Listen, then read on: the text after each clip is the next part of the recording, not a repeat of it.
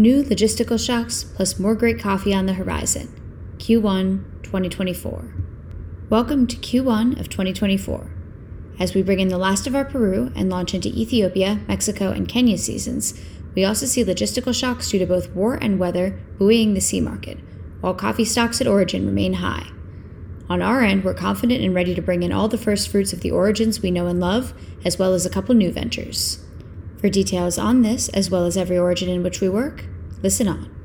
Logistics, port, and warehouse updates.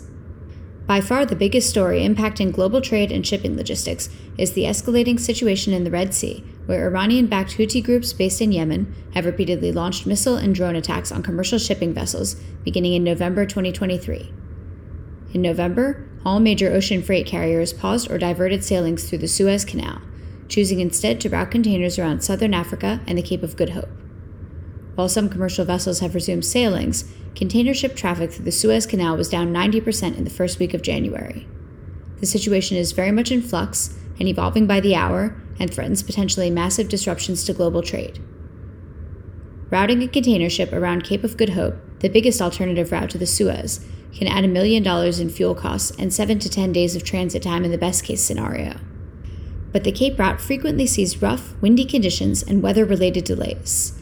Increases in transit time for so many vessels on such a large scale could lead to port bottlenecks, shortfalls in available vessels, longer transshipment times, and more unreliability in bookings, particularly as global shipping volume seasonally increases before the Lunar New Year on February 10th.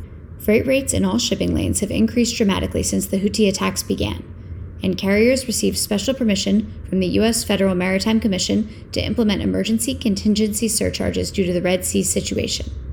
The U.S. and international allies have pledged to restore safety to the Suez shipping route and have increased military presence in the Red Sea to intercept attacks, but face a precarious situation as they attempt to prevent the regional conflict from escalating. It remains unclear what resolution will look like and what the timeline and continued impacts on global logistics will be.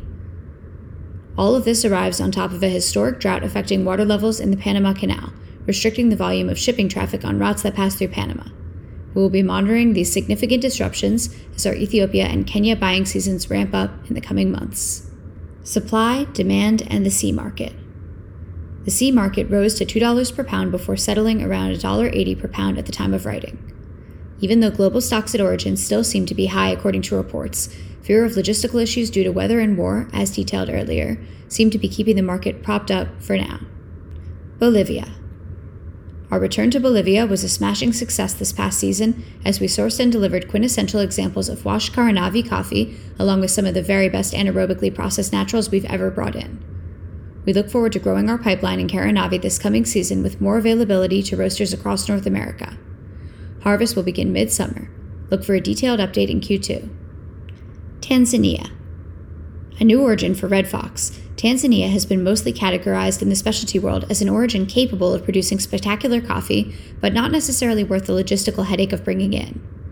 Tanzania coffees move through Dar es Salaam, a port notorious for delays compounded by extremely high temperatures and humidity.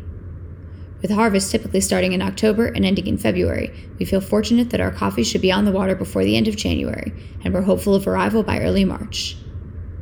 This year's crop was expected to be 10 to 15% larger than average due to a good rainy season and longer maturation times for coffee cherries. Prices have held for good quality washed coffees, and the mills are seeing an average of 9 to 12% PB, 35 to 50% AB, and 15% AA screen sizes. Our export partners say that this is the best quality crop in the last five years, with co ops gaining more experience in processing and giving better attention to drying, according to a key trade partner. Stay tuned for an extensive newsletter about Tanzania and these coffees. Ethiopia. The Ethiopia trade continues to dig itself out of a long position of leftover coffees from 22 23. Larger private washing station owners entered last season's fray with inflated cherry prices looking to corner markets. This, coupled with high government mandated minimum prices, led buyers recovering from 2020's economic woes and 2021's high C market levels to look elsewhere to fulfill their needs. All of this will have a significant impact on the 23 24 harvest, which has been delayed coming into Addis. Working capital is at a premium this year with endless funds tied up in last season's unshipped coffee. Expectations are for roughly half the volume of wash coffee available this crop. Strong quality control measures will be of even greater importance this year than recent years, as the last crop needs to leave the country one way or another. Aleko is now in country, and we will provide a detailed addendum to our Q1 quarterly report in the coming weeks. Kenya. With an expected main crop of 650,000 bags, harvest is in full swing as we're seeing the very start of top lots being delivered from Kirinyaga, Murang'a, and Nyeri counties. Rains in November and December have led to slightly lower yields, down 15 to 20 percent, especially in SL varieties, though this typically leads to better quality in processing as the stations aren't overwhelmed with volumes. Despite the challenges of shifting supply chain protocols under the Kenyan government, we've been assured by our partners that 2024 should see smooth acquisitions in Kenya. We're committed to getting coffees on the water quickly, and as in 2023, we have already selected lots for our first container and anticipate early spring arrivals. Our team will be looking to land wonderful coffees on both coasts with indications that pricing should be similar to last harvest. Mexico. Our team in Mexico is very busy on the ground this month, making visits across the growing regions, getting harvest updates, and meeting with farmers, including Puebla, with new sources from which we hope to see lots of growth this year. Harvest has begun with mixed news. One major challenge across all regions is labor shortages. Reduced local cherry and parchment pricing at start of season has been a huge disincentive, and workers have either emigrated north or found other work to pay the bills. Where farmers can find workers, the minimum wage has also continued to rise, putting pressure on farmers' already squeezed profitability. In Chiapas, where labor has traditionally involved migrant workers coming over from Guatemala, the ongoing border closures and increasing violence in the state has contributed to even worse labor shortages this year for picking cherry, despite an otherwise large projected harvest. According to some supply chain and trade partners in Chiapas, the violence sadly continues to get worse, and armed conflicts in the streets between powerful cartels are almost a daily occurrence. People in the vulnerable rural, remote areas near the border are living in constant fear, and many have left the state and moved north if possible.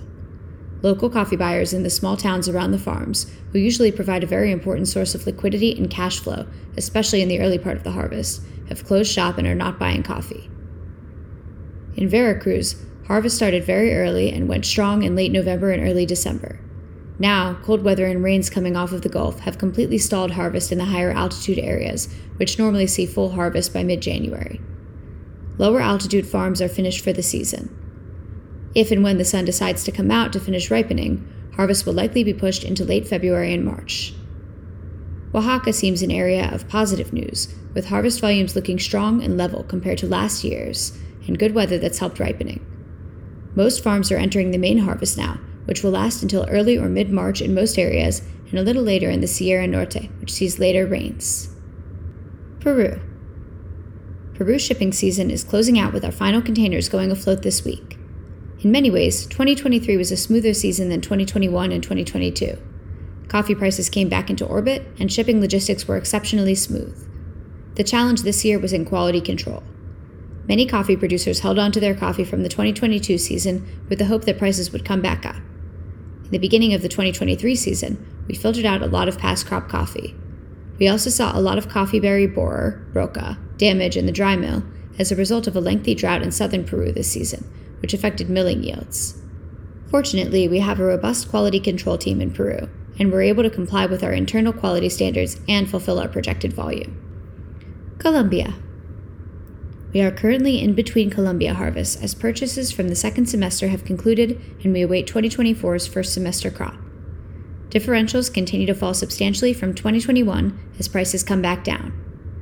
In contrast to the rainy conditions that have plagued Colombia in recent seasons, a forecast for drier months ahead will hopefully lead to a strong ripening cycle for the May June harvest. Flowering has been strong in both Insa and Nariño.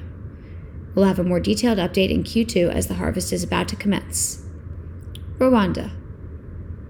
We had a successful Rwanda season this year with minimal shipping delays. All our fresh crop arrivals were stocked and available to release on the U.S. East Coast by mid November, and then on the West Coast by mid December. It was so nice to get these beautiful coffees into our clients' hands before the holidays. Looking ahead to the next harvest season, Rwanda has seen regular rainfall since early October, which is generally good for coffee production, but also increases the risk of landslides in country. This month, the Western District experienced a landslide due to heavy rains, but so far nothing has been as devastating as last year's torrential rains and flooding in April and May. Quality and volume expectations for the upcoming season are good. Countrywide, the crop volume is expected to be higher than last year. in Nyamasheke district, forecasts are for a higher yield cycle as well. It's too early for pricing indications for the season, but inflation in Rwanda remains high, though it is trending down from a peak of 21.7% in November 2022. Last month's inflation rate was 6.4%, down from 9.2% in November 2023. The country's central bank expects rates to continue to fall in 2024. Guatemala. The harvest is underway in Guatemala. One of our sourcing partners reports that picking began for coffees grown below 1,500 meters above sea level starting in the second week of December. An unseasonable cold snap has delayed processing and slowed higher elevation maturation, though we expect to see the same high quality as last year regardless. Labor shortages continue to be an issue, despite a 6% increase to the minimum wage. Many migrant workers continue to leave Guatemala for the U.S., reports a Guitre partner. This especially affects medium to large estates, which depend on migrant labor for picking. In other regions, such as New Oriente, this is especially challenging. While we are bringing in many of the same lots this harvest, we are also expanding our reach in Huehuetenango by exploring new communities. Expect new arrivals come summer.